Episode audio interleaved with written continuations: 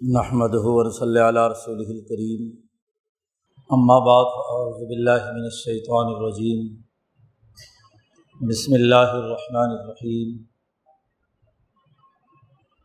قال اللہ تبارک و تعالی افحکم الجاہلیت یبغون ومن احسن من اللہ حکم القومی یوقنون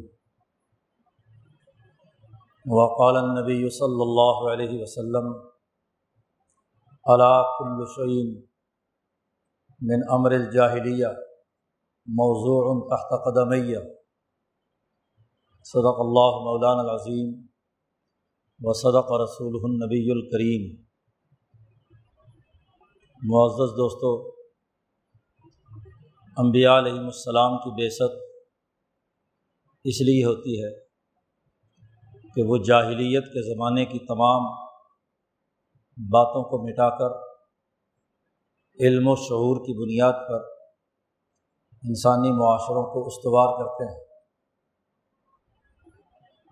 حضرت الامام شاہ ولی اللہ دہلوی فرماتے ہیں کہ آدم سے لے کر اب تک ہر نبی کے بعد ایک زمانہ ایسا آیا ہے کہ انسانیت پر جاہلیت طاری ہوگی جہالت انسانی سوسائٹی کی تباہی اور بربادی کا سبب ہوتی ہے۔ اور علم و شعور، حقائق کی بنیاد پر معاشروں کی تشکیل، وہی ترقی کا راستہ ہوتا ہے۔ انبیاء علیہم السلام دنیا میں ظلم و جہول انسان کو علم اور عدل و انصاف کے راستے پر گامزن کرنے کے لیے آتے ہیں۔ سب سے پہلے آدم علیہ السلام نے انسانیت کو ترقی کا راستہ دکھلایا اور ان کے کچھ عرصے بعد جاہلیت پیدا ہو گئی۔ پھر ادریس علیہ السلام آئے۔ انہوں نے علم و شعور کے نئے زاویے متعارف کرائے اور جو جاہلیت پیدا ہو چکی تھی اس کا خاتمہ کیا۔ پھر نو علیہ السلام آئے۔ ان کے زمانے میں جو جاہلیت پیدا ہوئی اس کا مقابلہ حضرت نو علیہ السلام نے کیا۔ انسانیت کو علم و شعور کے راستے پر ڈالا۔ ان کے بعد پھر خرابی پیدا ہوئی اور جاہلیت طاری ہوئی۔ تو پھر اللہ تبارک و تعالیٰ نے حضرت ابراہیم علیہ السلام کو اور ان سے پہلے حضرت صالح اور حود علیہ السلام کو بھیجا۔ ابراہیم علیہ السلام کے بعد جاہلیت طاری ہوئی۔ تو موسا علیہ السلام آیا موسا علیہ السلام کے بعد داود، سلیمان اور عیسیٰ علیہ السلام۔ اور عیسیٰ علیہ السلام کے بعد جو جاہلیت پیدا ہوئی، بالخصوص مکت المکرمہ میں حضرت ابراہیم و اسماعیل کے بعد کوئی نبی نہیں آیا تھا، تو وہ جاہلیت کی انتہا پر اس جاہلیت کو ختم کرنے کے لیے، عالمی سطح کی جاہلیت کو ختم کرنے کے لیے امام الانبیاء حضرت محمد مصطفیٰ صلی اللہ علیہ وسلم تشریف لائے۔ قرآن حکیم نے جا بجا اس حقیقت کی نشاندہی کی ہے کہ جاہلیت کے زمانے کے جتنے بھی امور ہیں، جو جہالت پر مبنی وہ انسانیت کے لیے انتہائی نقصان دہ ہے علم سے ہٹ کر جہالت کی بنیاد پر کوئی کام کرنا، سوسائٹی کو استوار کرنا، یہ اس معاشرے کے لیے انتہائی ہلاکت خیز قرآن حکیم نے عیسائیت مبارکہ میں جو بھی خطبے میں تلاوت کی ہے کہ یہ کافر اور منافق لوگ حکم الجاہلیہ کو پسند کرتے ہیں۔ افحکم الجاہلیت یبغون؟ کیا یہ جاہلیت کے حکم، نظام اس کی تلاش میں ہے حالانکہ جاہلیت کے مقابلے میں اللہ تبارک و تعالیٰ کے احکامات سے بہتر حکم کون سا ہو سکتا ہے؟ لیکن یہ انہیں کے لیے ہوگا جو یقین کی دولت سے مالا مال ہے، جو شک کی حالت میں ہے مشکوک لوگ ہیں۔ منافقت اور گمانوں کے پیچھے دوڑتے ہیں۔ تو ان کے لیے اللہ کا حکم اچھا نہیں، بلکہ وہ جاہلیت کے احکامات کو قائم کرنے کے لیے۔ اسی طرح ایک دوسری جگہ پر اللہ نے کہا کہ یہ کافر لوگ جو ہے اس جال اللہ دین کفر حمیت الجاہلیہ، ایسی حمیت اختیار کرتے ہیں ایسی غیرت کا مظاہرہ کرتے ہیں، ایسی عصبیت کا مظاہرہ کرتے ہیں جو جاہلیت پر مبنی ہے۔ نسل پرستی، انسان دشمنی، طبقات کی تقسیم، یہ آیت مبارکہ اس وقت نازل ہوئی صورت فتح میں، جب نبی اکرم صلی اللہ علیہ وسلم عمرہ کرنے کے لیے مدینہ سے چل کر ہدیبیہ پہنچ گئے۔ اور آپ صلی اللہ علیہ وسلم عمرہ کرنے آئے ہیں۔ احرام باندھا ہوا ہے۔ کوئی ہتھیار ساتھ نہیں ہے۔ کیونکہ جنگ لڑنے تھوڑا ہی آئے تھے۔ اب مکے کے مشرقوں نے روک دیا کہ آپ مکہ نہیں آ سکتے۔ پھر جو صلح ہونے لگی تو وہاں طرح طرح کی اڑچڑیں لگائیں کہ جی بسم اللہ الرحمن الرحیم، اس صلح پر نہیں لکھا جائے گا۔ محمد صلی اللہ علیہ وسلم کے ساتھ رسول اللہ نہیں لکھا جائے گا۔ طرح طرح رکاوٹیں کھڑی تھیں جاہلیت اس کو قرار دیا گیا۔ بھائی مکہ مکرمہ تمام انسانوں کے لیے ہے۔ ابراہیم علیہ السلام سے لے کر ہدیبیہ کے اس حضور کے پہنچنے تک کبھی کسی حاجی کو یا عمرے والے کو روکا نہیں گیا۔ مکہ مکرمہ کی پوری تاریخ میں۔ اب حضور صلی اللہ علیہ وسلم وہاں پہنچتے ہیں تو یہ جو جاہلیت کے احکامات کے پابند لوگ ہیں جی پرانے زمانے کی کہانیاں اور اس جاہلی تعصب کی بنیاد پر حضور کو روکتے ہیں کہ وہ مکہ میں داخل نہ ہوں۔ طرح طرح کی شرطیں عائد کرتے ہیں۔ کہتے ہیں، اس سال واپس چلے جاؤ، اگلے سال آنا۔ اور صرف تین دن تمہیں مکہ میں ملیں گے۔ جی۔ شرائط عائد کر۔ کہ حرم میں داخل نہیں ہو سکتے۔ اور داخل ہوں گے تو یہ یہ شرطیں ہیں۔ جی۔ ان شرائط کے ساتھ آپ حرم میں داخل ہو سکتے اس کو قرآن حکیم نے کہا کہ یہی حمیت جو ہے وہ جاہلیت کی حمیت اور تعصب ہے۔ انسانیت کی بات نہیں۔ مکہ جو کھلا شہر رہا ہے تمام انسانوں کے لیے، تو وقت کا نبی وہاں داخل نہیں ہو سکتا۔ اور پھر لوگ احرام باندھ کر آئے ہیں۔ عمرے کی نیت سے۔ کوئی لڑائی بڑھائی کی نیت نہیں ہے، اسلحہ ساتھ نہیں ہے۔ پھر بھی نبی اکرم صلی اللہ علیہ وسلم کو عمرہ نہیں کرنے دیا۔ مخصر بنا دیا، رکاوٹیں کھڑی کر دی احسار کر دیا۔ یہیں سے حج کے احسار کے بہت سارے مسائل فقہ نے اخذ کیے۔ ہیں کہ ایک آدمی احرام باندھ کر آ جائے اور کوئی ظالم حکمران ان کو عمرہ نہ کرنے دے، تو یہ جاہلیت کا طریقہ ہے۔ اس کو حمیت جاہلیت قرار دیا گیا۔ اسی طرح غزبۂ عہد کے موقع پر جب دشمنوں نے عہد میں نبی کرم صلی اللہ علیہ وسلم کے مقابلے پہ آ کر لڑائی کی، تو یہ منافقین چھٹنا شروع ہو گئے۔ عبداللہ ابن ابئی کی قیادت میں تین سو منافقین، جنہوں نے یہ عہد کیا ہوا تھا میساک مدینہ کے وقت کہ مدینہ پر اگر حملہ ہوگا تو ہم دفاع میں ساتھ شریک ہوں گے۔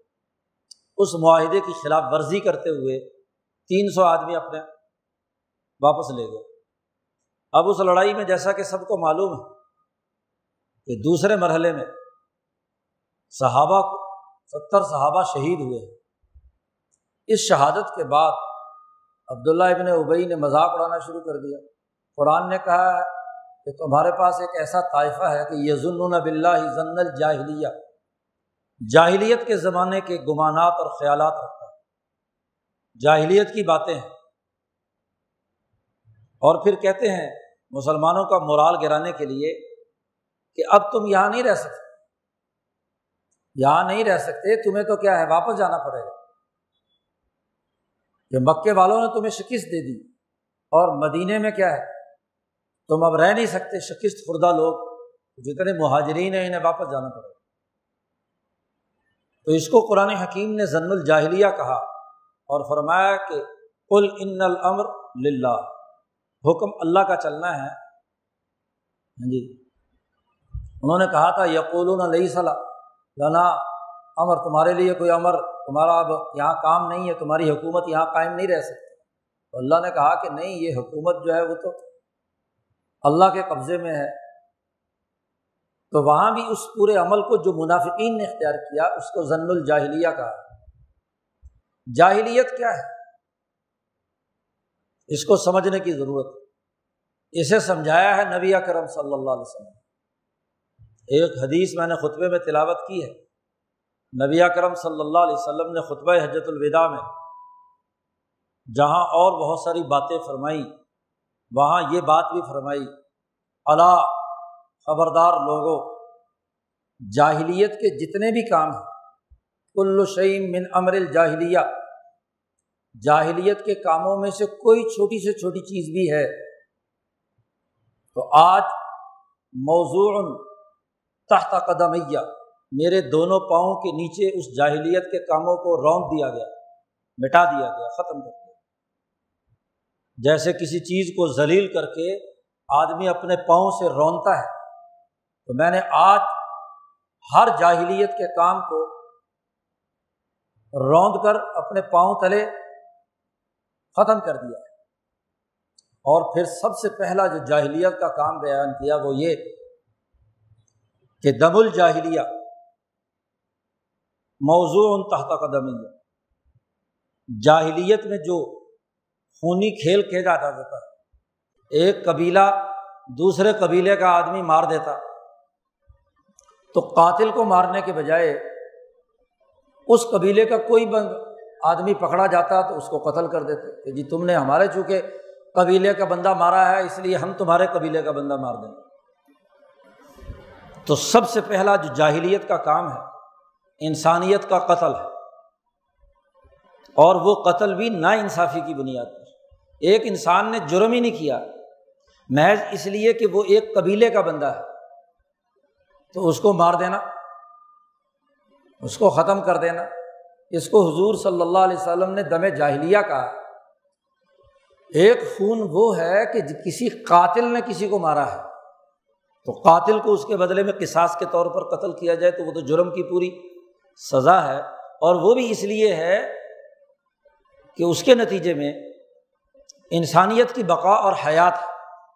کیونکہ اگر انسان اسی طرح قتل ہونے لگیں اور ہر آدمی دوسرے کو قتل کر کے جان بچا لے، تو پھر تو انسانیت باقی نہیں رہے گی۔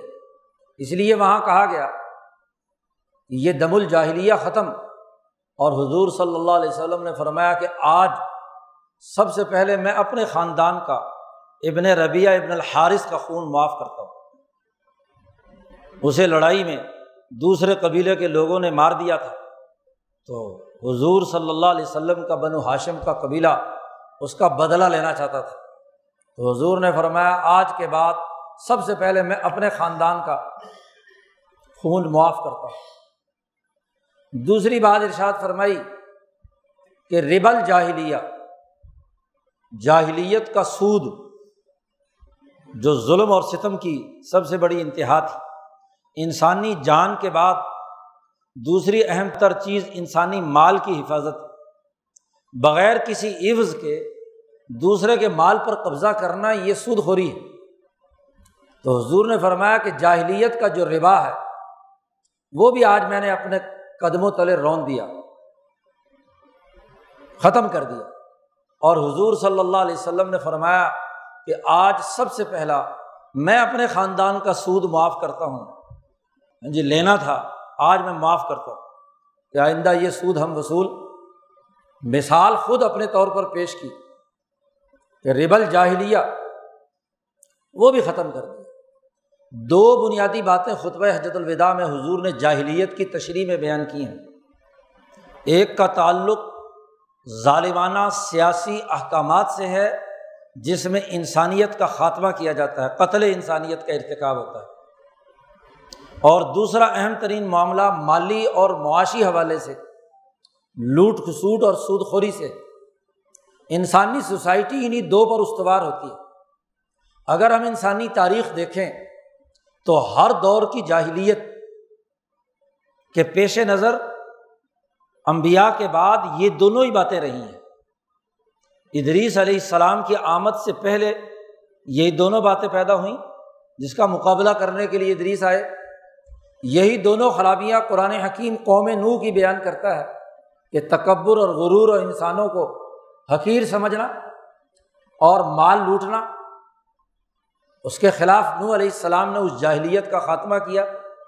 ابراہیم علیہ السلام نے بھی نمرود، شداد اور اپنے باپ آذر کے سیاسی ظلم اور معاشی ناانصافی کے خلاف آواز بلند کی۔ جی موسا علیہ السلام نے بھی فرونیت اور قارونیت کے مقابلے پر علم و شعور کی شمع جلائی اور جاہلیت کے اس پورے نظام کو توڑا۔ داود اور سلیمان علیہ السلام نے بھی یہی کام کیا۔ موسا علیہ السلام کی جد وجہد عیسیٰ علیہ السلام کی جد وجہد اسی بات سے عبارت۔ وہ یہودی جو نسلاً موسا علیہ السلام اور یعقوب علیہ السلام کی اولاد میں سے تھے، وہی سود خور بن گئے۔ جی وہی لوگ جو ہیں، انسانوں کو قتل کرنے لگے۔ اور تو اور امبیا کو قتل کیا ان یہودیوں نے۔ اور تو اور عیسیٰ علیہ السلام کے قتل اپنے خیال کے مطابق انہوں نے پھانسی چڑھا دیا۔ تو امبیا کے قتل کے بھی درپیر ہے انسانی خون اتنا ارزاں ہو گیا۔ اور نبی کرم صلی اللہ علیہ وسلم کے بعد بھی، اپنا عیسیٰ علیہ السلام کے بعد بھی نبی کرم صلی اللہ علیہ وسلم سے پہلے، اس دوران میں بھی یہی ظلم تھے جو مشرقین مکہ لوگوں پر ڈھاتے تھے۔ یہ ریبل جاہلیہ تھا اور دم الجاہلیہ تھا۔ اور حضور صلی اللہ علیہ وسلم نے اعلان فرما دیا کہ قیامت تک اب اس جاہلیت کا میں نے خاتمہ کر دیا۔ جاہلیت میرے قدموں کے نیچے ہے۔ دیکھیے، مسلمانوں کا ہزار سالہ دور گزرا ہے، تو انہوں نے ان دونوں باتوں کی پابندی کی کہ سوسائٹی میں جاہلیت پیدا نہ ہو۔ لیکن بدقسمتی سے جب سے مسلمان حکمرانی کے منصب سے الگ کر دیے گئے ہیں، دنیا پہ ایسا سامراجی نظام قائم ہوا کہ جس نے اس دور کی جدید جاہلیت پیدا کی۔ وہی فرونی قارونی حامانی نظام اس انسانیت پر مسلط کیا۔ آج کا دور جاہلیت جدیدہ کا دور ہے۔ جب سے یورپین بھیڑیوں نے انسانیت کو یرغمال بنایا ہے، ایشیا اور افریقہ پر قبضہ کیا ہے، تو انہوں نے جاہلیت کے نت نئے شگوفے، نئے انداز میں، نئے اسلوب میں، نئے دلائل کے ساتھ پرانی شراب ہے اور نئے بوتل میں بھر کر یہاں پیش کی ہے۔ انسانوں کی سیاسی آزادی سلب کرنے اور انسانوں کی معاشی اور اقتصادی آزادی سلب کرنے، غلامی مسلط کرنے کے لیے پچھلے ڈھائی، تین سو سال سے یہ انسانیت دشمن، انسانوں پر ظلم کرنے والے بھیڑیے مسلط کرتے چلے آ رہے ہیں۔ سیاسی آمریتیں قائم کی، نسل پرستی کی بنیاد پر۔ اقبال کو بھی کہنا پڑا کہ یورپین ان نسلوں کا، پورے معاشرے کا جو بنیادی اثاثی پہلو ہے وہ نسل پرستی ہے۔ حتیٰ کہ کوئی انگریز اگر مسلمان بھی ہو جائے تو سیاہ روز رہے گا مسلمان پھر بھی۔ ظلم اور تکبر کی انتہا یہ ہے۔ یہ انسانوں کو حقیر سمجھتے ہیں۔ انسانوں کی عزت نہیں کرتے۔ انسانوں کے قتل عام، ان کے یہاں کچھ حیثیت نہیں رکھتا۔ یعنی جاہلیت کا خون لینے کا جو طریقہ کار ہے، وہ پچھلے ڈھائی سو سال سے انسانیت پر مسلط اور دوسرا، سود خوری کی احساس پر سرمایہ داری نظام جو ریبل جاہلیہ تھا، اس کو بھی نئے دلائل کے ساتھ، نئے خوشنما نعروں کے ساتھ، نئے دلائل کے ساتھ انسانیت کے سب سے بڑے ظالم ایڈم اسمتھ اور اس کے ماننے والے لوگوں نے کیپٹل کو اصل بنا کر ظلم و ستم کے اس نظام کو انسانیت پر مسلط کیا، یہ جاہلیت جدیدہ ہے۔ اس جاہلیت جدیدہ کی ڈھائی سو سالہ تاریخ گواہ ہے کہ انہوں نے دنیا بھر میں انسانوں کا خون پیا ہے۔ جی بر عظیم پاک و ہند میں ایک صرف دلی شہر میں پچپن ہزار لوگ صرف چند مہینوں میں تحتیک کر دیا اٹھارہ سو ستاون کی جنگ آزادی میں لاکھوں انسانوں کی آزادی سلب کرتے ہوئے انہیں قتل کی بھیڑ چڑھا دیا۔ جی انسانی تاریخ گواہ ہے۔ پھر جنگ عظیم اول میں انسانوں کو تباہ و برباد کیا۔ دو کروڑ انسان انہوں نے، بلکہ بعض اندازوں کے مطابق چار کروڑ تک انسان انہوں نے قتل کیے۔ آپس کی لڑائیوں میں۔ پھر جنگ عظیم دوم میں تباہی اور بربادی اتاری۔ خون ان کی گردنوں پر ہے۔ یہ دنیا کی نسل پرست قوم۔ پھر ایٹم بم گرا کر انسانیت، جاپانی انسانیت کو تباہ و برباد کرنے میں انہوں نے کردار ادا کیا۔ اس کے بعد مسلسل جنگیں مسلط کر کے انسانیت کا خون بنایا، بہایا۔ دم الجاہلیہ، جاہلیت کا خون بہانے میں۔ اور اس کے لیے بڑے دلائل، خوبصورت دلائل ہیں۔ خوش نما باتیں ہیں۔ سیاسیات کے سبق پڑھائے جاتے ہیں۔ جمہوریت کے نعرے لگائے جاتے ہیں۔ ہاں جی سیاست کی باتیں کی جاتی ہیں۔ انسانی حقوق کی پاسداری کے حلف اٹھائے جاتے ہیں۔ سب دھوکہ اور فراڈ۔ لیبیا تباہ کر دیا، قذافی کو سزا دی، قذافی کو راستے سے ہٹایا۔ آج وہ پورا لیبیا سلگ رہا ہے۔ صدام حسین کو ہاں جی ایک پرامن ملک عدل و انصاف کے ماحول سے ہٹایا۔ آج پورا عراق سلگ رہا ہے۔ افغانستان توڑا بورا ہو چکا۔ کشمیر میں تباہی اور بربادی اتر رہی ہے۔ افریقہ اور ایشیا کی اقوام پر ظلم و ستم کے پہاڑ توڑے جا رہے اور پھر اسی طریقے سے سود خوری کا یہ سرمایہ داری نظام ملکوں کو غلام بناتا ہے۔ قرضوں کی معیشت مسلط کر کے انسانوں کو یرغمال بنانے کا نیا حربہ اختیار کیا گیا۔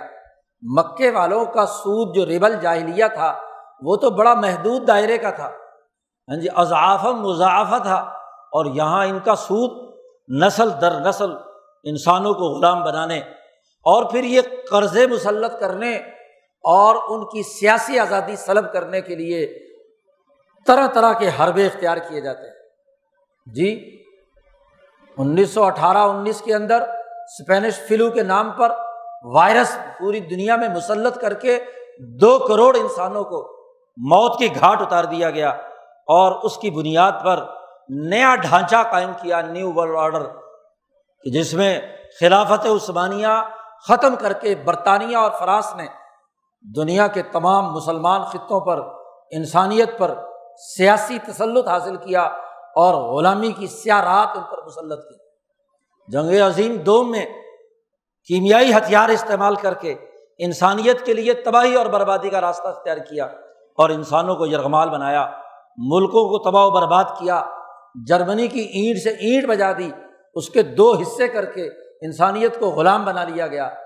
تباہی اور بربادی کی ایک نئی داستان انسانیت کے سامنے مسلط ہوئی۔ انیس سو ساٹھ سے کورونا کے نام سے وائرس پیدا کر کے انسانیت کو غلام بنانے کے نئے حربے آج کووڈ انیس کے نام پر پوری انسانیت کے لیے تباہی اور بربادی کے لیے ایک جاہلیت کا نیا دور شروع ہوا۔ یہ جاہلیت کی وہ کہانیاں ہیں۔ جی جو کبھی کسی وائرس اور کبھی نام نہاد میڈیکل سائنسز کے نام پر وہ تمام جاہلیت کے امور نئے انداز میں انسانیت پر مسلط کرنے کا عمل کیا گیا۔ نبی کرم صلی اللہ علیہ وسلم نے فرمایا تھا کہ میں نے جاہلیت کے تمام امور اپنے قدموں کے نیچے رون دیے۔ اور جاہلیت کے امور میں سے ایک بات یہ بھی تھی، یہ کوئی نئی بات ہے، یہ آج کل ڈاکٹر کہہ رہے ہیں۔ جی کہ میڈیکل سائنسی جو کہانیاں سنا رہی ہے، یہ کوئی نئی بات نہیں ہے۔ حضور کے زمانے میں بھی جاہلیت کا یہ کام تھا۔ نبی اکرم صلی اللہ علیہ وسلم کے پاس آ کر دیہاتی نے یہی بات کہی تھی کہ خارشی اونٹ باقی اونٹوں میں مل جاتا ہے تو ساروں کو خارش پیدا ہو جاتی۔ ہے اس لیے ایک نیزے کا فاصلہ ہونا چاہیے۔ کیا کہا؟ یہ ایک نیزے کا فاصلہ جی چھ فٹ کا ہوتا ہے نیزا تین فٹ کا یا چھ فٹ کا، دو طرح کے نیزے ہوتے ہیں۔ تو یہ ایک نیزے کا فاصلہ ہونا چاہیے، یہ تمہاری کوئی نئی تحقیق ہے؟ یہ تو مکے کے مشرق بھی کرتے تھے۔ یہ تو مدینے کے بدو اور دیہاتی بھی کرتے تھے۔ جو کہ نئی بات ہے؟ اور حضور صلی اللہ علیہ وسلم نے اس کی بات سن کر صاف طور پر کہہ دیا۔ سات صحابہ سے یہ روایت مروی ہے، جنہوں نے کہا بخاری مسلم میں سیاح ستہ میں، بخاری میں تین جگہ ابو حریرا سے، انس بن مالک سے، عبداللہ بن مسعود سے۔ فقائے صحابہ، ان سے یہ روایت مروی ہے کہ کوئی مرض متعدی نہیں ہوتا۔ رسول اللہ صلی اللہ علیہ وسلم تو کہیں کہ جاہلیت کا یہ کام ہم نے پاؤں کے نیچے رون دیا اور یہاں جاہلیت دوبارہ زندہ ہو کر آ گئی۔ ایک ہے مرض کا ہونا، مرض تو اس زمانے میں بھی تھا۔ مرض کو تو حضور نے بھی تسلیم کیا۔ دیہاتی نے کہا، تو پھر ہمارے اونٹ کیوں بیمار ہوتے ہیں؟ جی اگر کوئی متعدی مرض نہیں ہوتا، سوال کیا اس نے۔ حضور صلی اللہ علیہ وسلم سے کہ آپ کہتے ہیں کہ مرض متعدی نہیں ہوتا، لیکن ہمارا تجربہ ہے کہ بیمار اونٹ ہاں جی باقی اونٹوں میں بٹھا دیے جائیں تو وہ کیا ہے، بیمار ہو جاتے ہیں۔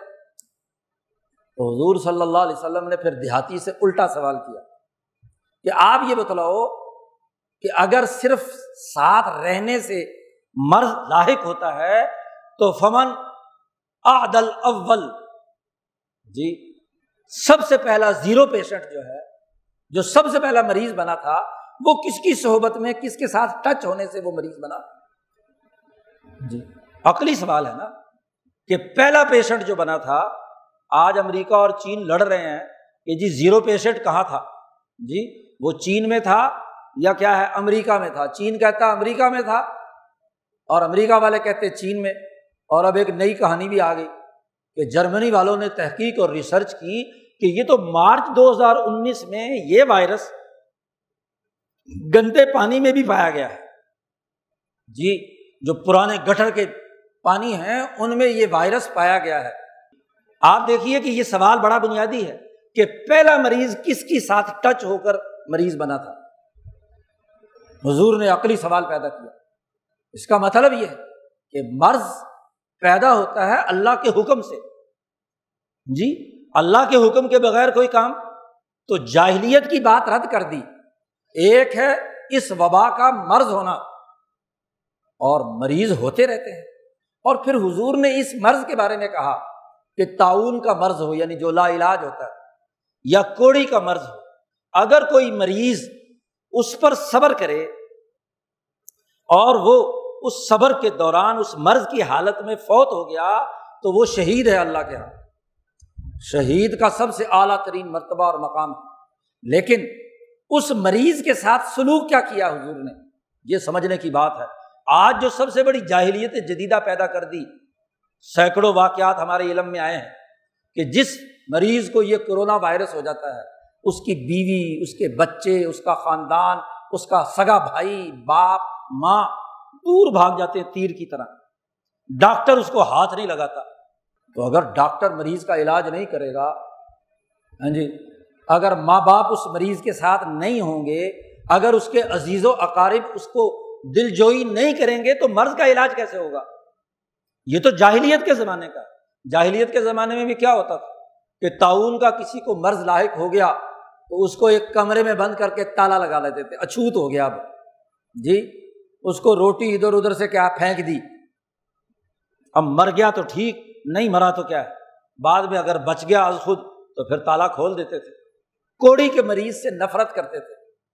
حضور صلی اللہ علیہ وسلم نے کوڑی کے مریض کو بلایا اور اپنے ساتھ، اپنے کھانے میں، اپنے پیالے میں اس کا خود ہاتھ پکڑ کر ڈالا اور کہا کہ کل بسم اللہ۔ ہاں جی مت ڈر۔ اور یہ کھانا کھا۔ اسی کھانے میں حضور صلی اللہ علیہ وسلم نے بھی کھایا۔ تو اس مریض کی دلجوئی کا وقت ہے یا اس کو تنہائی کا شکار کرنے کا وقت؟ جی اس کے لیے کیا ہے؟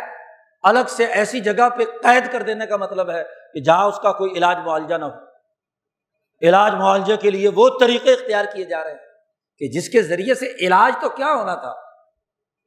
جی اس کے بارے میں آپ کے chief justice Lahore high court کو کہنا پڑا کہ سرکاری اسپتال میں جائے تو جان نہیں بچتی اور پرائیویٹ اسپتال میں جائے تو مال نہیں بچتا۔ وہاں مال ہڑپ کر جاتے ہیں۔ اب اگر اس کے ساتھ ساتھ لاکھ کے انجیکشن ہے تو یہ فارماسیوٹیکل کمپنیوں کی ایجنٹی کے لیے یہ کام کیا گیا ہے۔ غریبوں کو مرنے کے لیے چھوڑ دو اور امیروں کے جیبوں سے پیسے نکال کر ہاں جی ان کو سات سات لاکھ کے انجیکشن لگاؤ۔ یہ کون سا قانون اور ظاہر؟ مریض مرض ہے، مرض کا کون انکار کر سکتا؟ وہاں بھی حضور نے مرض کا انکار کیا ہے۔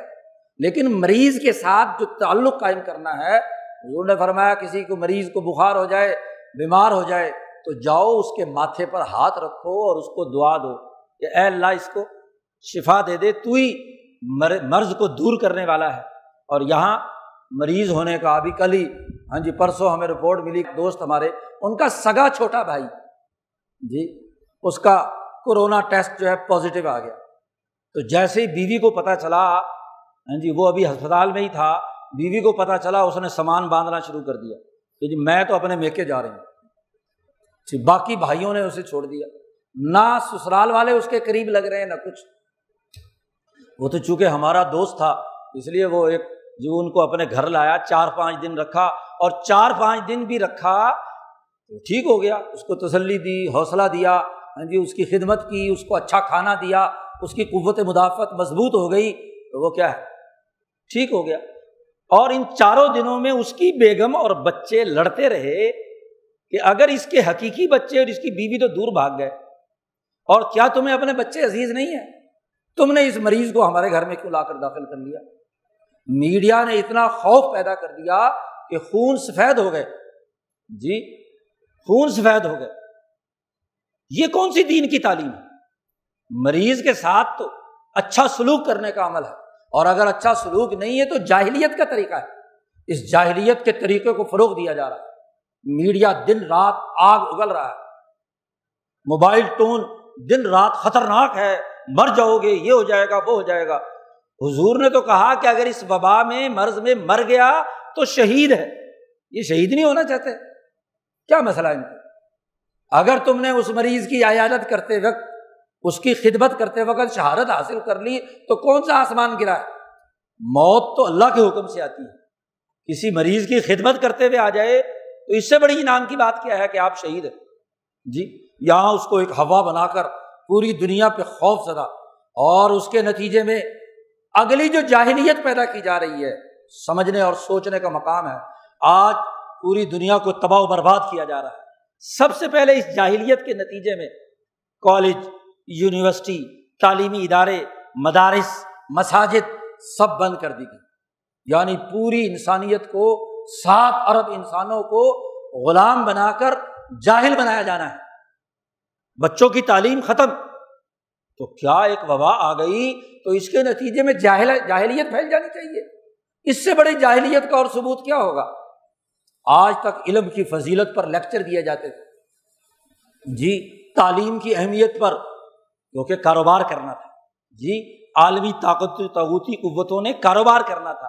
مافیاز تھے جو تعلیم کے نام پر لوگوں سے دولت نچوڑ رہے تھے۔ اور آج عالمی سرمایہ دار نے تعلیم کا آن لائن ایسا نظام جس سے وہ بچہ اپنے ماں باپ، اپنے خاندان اپنی سوسائٹی، اپنے مذہب، اپنے دین، اپنی تعلیم سے جدا ہو کر ان کی ڈگڈگی پر ناچتا رہے۔ یہ آن لائن تعلیم کیا ہے؟ سامراجی ایجنٹ بنانے کا۔ اس کے علاوہ اور کوئی راستہ نہیں کہ یک طرفہ ٹریفک سنائے جاؤ، لوگوں کو غلام بنائے جاؤ جو ان کی جہالت میں اضافہ کرتے جاؤ، اپنے سرمایہ داری نظام کے اعلی کار ایجنٹ اور مزدور پیدا کرتے رہو۔ اس کے علاوہ اور کیا ہے؟ جی تو جاہل بنا دیا۔ اس سے بڑی جاہلیت کیا ہے؟ پھر اس سے بڑی جہالت یہ ہے کہ تمام انسانوں کا خاندانی نظام توڑ کر کورونا وائرس کو ایسا ہوا بنا دیا کہ بیوی دور، بچے دور، ماں باپ دور اور تو اور بوڑھے والدین کو بچے تعلیم دے رہے ہیں کہ ابا جان احتیاط کرنا۔ اور اگر بےچارا بوڑھا تھوڑا سا مزاحمت کرے تو اس کو جوڑ باندھ کر کمرے میں بند کر دیتے ہیں۔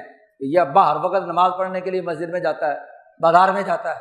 یعنی اولاد کو دماغوں میں ہر وقت میڈیا کے ذریعے سے انڈیل دیا کہ وہ اپنے باپ باپ کو غلام بنائے، ان کی آزادی سلب کرے اور اس کے پاس جو بھی کچھ آ رہا ہے وہ جدید میڈیا کے ذریعے سے آ رہا ہے۔ تو نسل کو بگاڑنے کا، خاندانوں کو غلام بنانے کا اور اس سے اوپر غلامی کہ دنیا کی ایک سو بانوے، ترانوے ملکوں کی حکومتوں کا جبر سوسائٹی پر نافذ کر دیا۔ سیاسی آزادی سلب کر لی۔ رائے حق، رائے دہی ختم کر دی۔ دنیا کی سامراجی حکومتیں آمریتیں مسلط کر رہی ہیں۔ پاکستان کا آئین اور دستور کہتا ہے کہ کسی آدمی کو کاروبار سے نہیں روکا جا سکتا۔ کسی آدمی کو اپنے حق کے خود ارادیت اس سے نہیں روکا جا سکتا۔ کسی آدمی کی سیاسی آزادی سلب نہیں کی جا سکتی۔ لیکن حکومت من مانی تہتر کے آئین کی خلاف ورزی کرتے ہوئے کاروبار بند کیا جا رہا ہے، لاک ڈاؤن کیا جا رہا ہے۔ معیشتیں تباہ کی جا رہی ہیں، قومیں غلام بن رہی ہیں، قرضوں کی بارش ہو رہی ہے۔ جی آئی ایم ایف بھی کھلے دل سے قرضے دے رہا ہے، ایشین ڈیولپمنٹ بینک بھی قرضے دے رہا ہے۔ ڈیڑھ ارب ہاں جی آپ کو مل گئے مختلف جگہوں سے، اور سب ملا کر کئی اربوں اور کھربوں ڈالر آپ کو مل گئے۔ کیا ان کا سود نہیں ادا کرنا؟ یہ سود خوری کو فروغ دینے کا ذریعہ نہیں ہے، یہ ربل جاہلیہ نہیں ہے، یہ دم الجاہلیہ نہیں ہے۔ کہ تم نے جاہلیت کی بنیاد پر لوگوں کا خون کرنا شروع کر دیا، خوف زدہ بنا کر۔ ان کو خوف میں مبتلا کر کے ان کو یرغمال بنانے کا طریقہ اختیار کر دیا۔ کیا یہ جاہلیت کا طریقہ نہیں ہے؟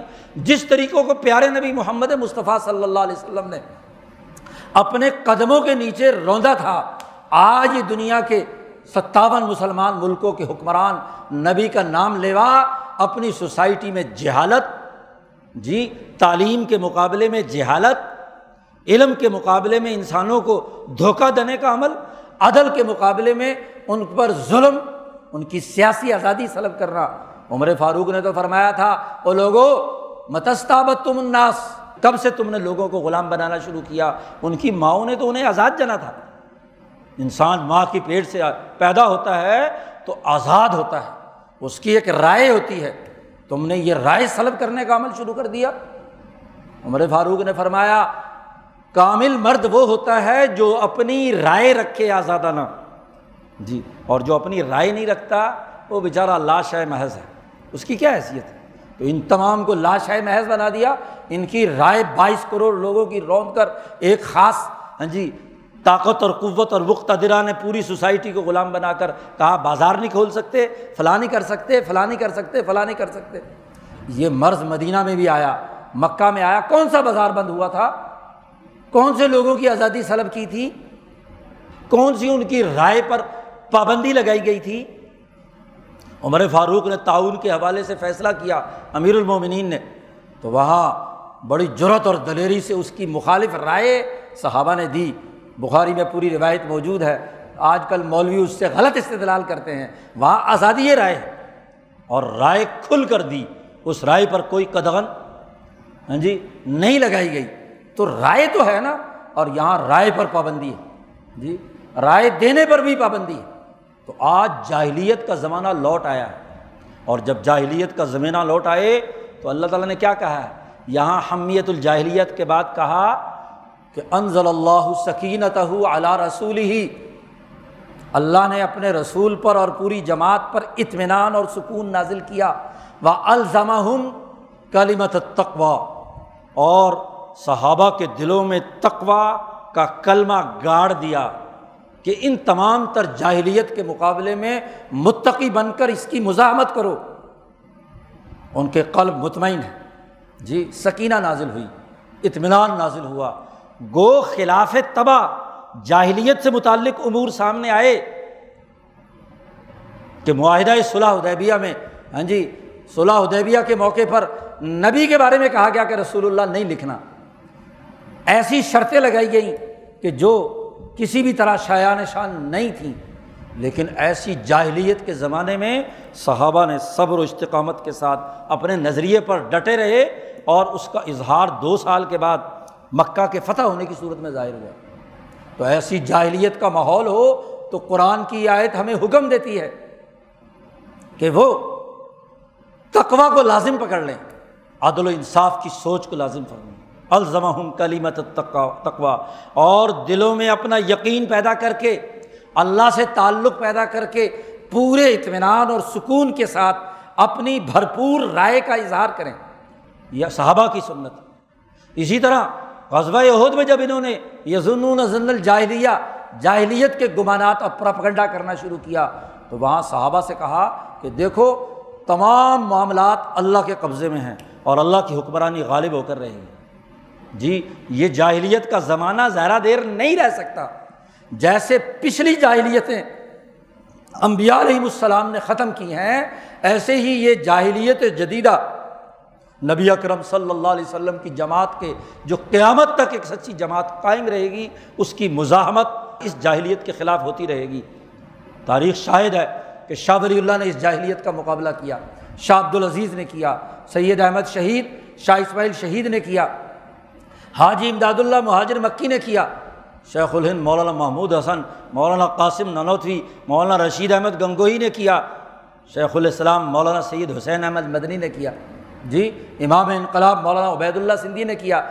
کیا اس جاہلیت سے مروب ہو کر اس کے مقابلے کی صحیح اور سچی رائے جو امبیا علیہم السلام کی تعلیمات کی بنیاد پر ہے کیا اس پر اپنا دلوں کا اطمینان حاصل کرنا اور اس تقوا کے کلمے کو مضبوطی سے پکڑنا جس کو اللہ نے ہم پر لازمی قرار دیا ہے الزامہ ہم ان کے اوپر لازم قرار دے دیا ہے کہ تقوا کا کلمہ مضبوطی سے پکڑے نے یہ عارضی باتیں ہیں جو جاہلیت کے نام پر پھیلائی جا رہی ہیں۔ جاہلیت کو فروغ دیا جا رہا ہے۔ مرض کے علاج کرنے کے نام پر سیاسی آزادی سلب کرنا بچوں کو تعلیم سے دور کر کے جائل بنانا قرضے مسلط کرنا، سود خوری کا نظام بنانا، یہ غلط ہے۔ یہ نہیں ہے کہ ہم یہ کہیں کہ جی وبا ہی نہیں ہے۔ وبا تو ہے، بخار بھی ہو رہا ہے، لوگ بیمار بھی ہو رہے ہیں، کھانسی بھی انہیں ہوتی ہے، مرض ہے۔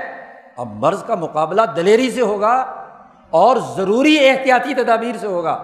لیکن ان احتیاطی تدابیر کے نام پر خوف کا کاروبار کرنا، خوف پھیلانا اور وہ خوف اس حد تک پھیلا دینا کہ لوگوں کو جاہل بنانا، ان کی سیاسی آزادی سلب کر لینا، ان کی معاشی ترباہی بربادی کے فیصلے کرنا، یہ جرم عظیم ہے۔ جو حکمران، جو لوگ یہ کام کریں گے، دنیا کی عالمی تاوتی قوتیں جو کریں گی، وہ سزا بھگتیں گی اور سب سے بڑھ کر یہ کہ تقوا کے کلمے کا لازمی تقاضا تھا کہ عبادت گاہیں کھلی ہوئی ہوں۔ آج عبادت گاہوں پر تالے ہیں۔ آج کوئی آدمی احرام باندھ کر حرم کے قریب پہنچتا ہے، تو وہاں کے حکمرانوں نے پابندی لگا دی، جیسے مکے کے مشرقوں نے حضور صلی اللہ علیہ وسلم کو حرم میں داخل ہونے نہیں دیا۔ یہ کیا اعلان ہے کہ جی دنیا کے سارے ملک تو نہیں آ سکتے، سعودی عرب کے آئیں گے۔ اچھا جی سعودی عرب کے پہلے اعلان کیا دس ہزار آئیں گے۔ اب کہا کہ نہیں جی ایک ہزار آئیں گے۔ وہ ایک ہزار تو حرم کے اندر ملازمین ہیں اور وہ ملازمین تو پہلے سے ہی وہاں عمرے کر رہے ہیں۔ وہ کیا حج کریں گے؟ یہ کوئی حج ہے؟ حج پر پابندی، عمرے پر پابندی، خوف کے نام پر۔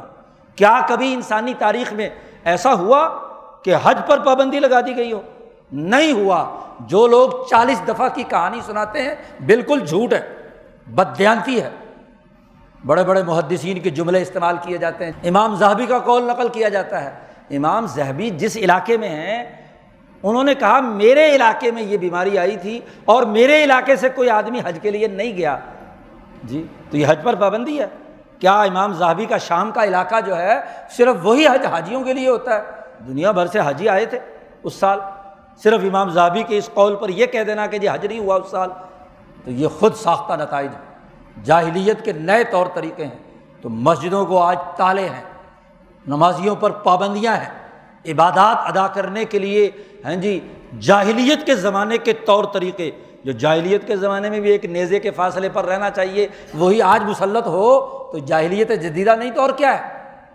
جی نبی کرم صلی اللہ علیہ وسلم تو فرمائے کہ لوگوں کے درمیان فاصلہ ہو نمازیوں اور مقتدیوں میں، تو میں دیکھ رہا ہوں کہ وہاں شیطان کھڑا ہے۔ جی مسجد نبوی میں جس میں حضور نے کھڑے ہو کر ممبر رسول پر یہ بات کہی تھی کہ میری مسجد میں جو میرے پیچھے نماز پڑھتے ہیں، وہ اگر فاصلے سے کھڑے ہو رہے ہیں، تو میں دیکھ رہا ہوں کہ وہ شیطان کھڑا ہے۔ آج اسی روزہ رسول کے سامنے امام نماز پڑھاتا ہے اور جناب چھ چھ فٹ کے فاصلے پر۔ یہ نبی کی بات ہے، یہ تو جاہلیت کی بات ہے۔ اور جاہلیت جدیدہ یہ تباہ کن ہے۔ اس کا مقابلہ کرنا، اس کی مزاحمت کرنا اور دین حق کی اساس پر علم و شعور کے فروغ کے لیے جد وجہد اور کوشش کرنا یہ ایک مسلمان کا فریضہ ہے۔ کیوں؟ کہ الزمہم کلیمت التقوا ان پر لازم قرار دیا ہے تقوا کا کلمہ تقوا متقی ہونا اور اس کی بنیاد پر اپنی اس رائے پر مطمئن ہونا۔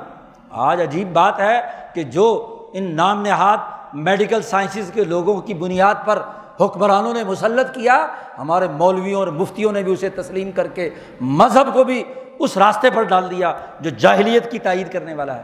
مذہب جسے جاہلیت کا خاتمہ کرنے کے لیے آنا تھا، دین اسلام آج وہی پوپ کی فہرست پہ کھڑا ہے کہ وہ پوپ جو ہر سو سال کے بعد تورات میں تحریف کرتے ہیں، وہ مندر کا پجاری جو ہر پانچ، پچاس سو سال کے بعد اپنی کتابوں کے اندر تغیر و تبدل کرتے ہیں، ان کا مذہب بدل جاتا ہے۔ وہ یہودی ربی جو ہر سو، دو سو سال کے بعد تورات کے اندر تبدیلی کر دیتے ہیں، کوئی انجیل میں تبدیلی کر دیتے ہیں۔ آج ہم نے قرآن اور حدیث کے اندر تبدیلی کرنے کا راستہ ہمارے مذہبی رہنماؤں نے اختیار کر لیا۔ یہ کون سا طریقہ ہے؟ یہ جاہلیت کو فروغ دینے کا طریقہ ہے۔ تو جاہل جدیدہ بالخصوص سرمایہ پرستی اور سود خوری کے اس نظام کی مزاحمت کرنا یہ ایک مسلمان کی سب سے بڑی خصوصیت ہے۔ اس پر اللہ نے لازم کر دیا ہے کہ وہ تقوا کا یہ کلمہ اختیار کر کے جاہلیت کے تعصب اور اس کی خرابی کا مقابلہ کرے۔ آج اللہ تعالیٰ ہمیں یہ جرت اور ہمت دے کہ امبیا علیہم السلام، صحابہ اور اولیاء اللہ کے طریقے کو زندہ کریں اور تقوا کے اس راستے کو اختیار کریں جو اللہ نے انسانی مسلمانوں پر لازمی قرار دیا ہے۔ اللہ تعالیٰ ہمیں اپنے گرد و پیش کے حالات کو سمجھنے اور دین کا شعور حاصل کرنے اور اس کے مطابق جد وجہد اور کوشش کرنے کی توفیق عطا فرمائے۔ وہ آخر الداوانہ الحمد للہ رب العالمین۔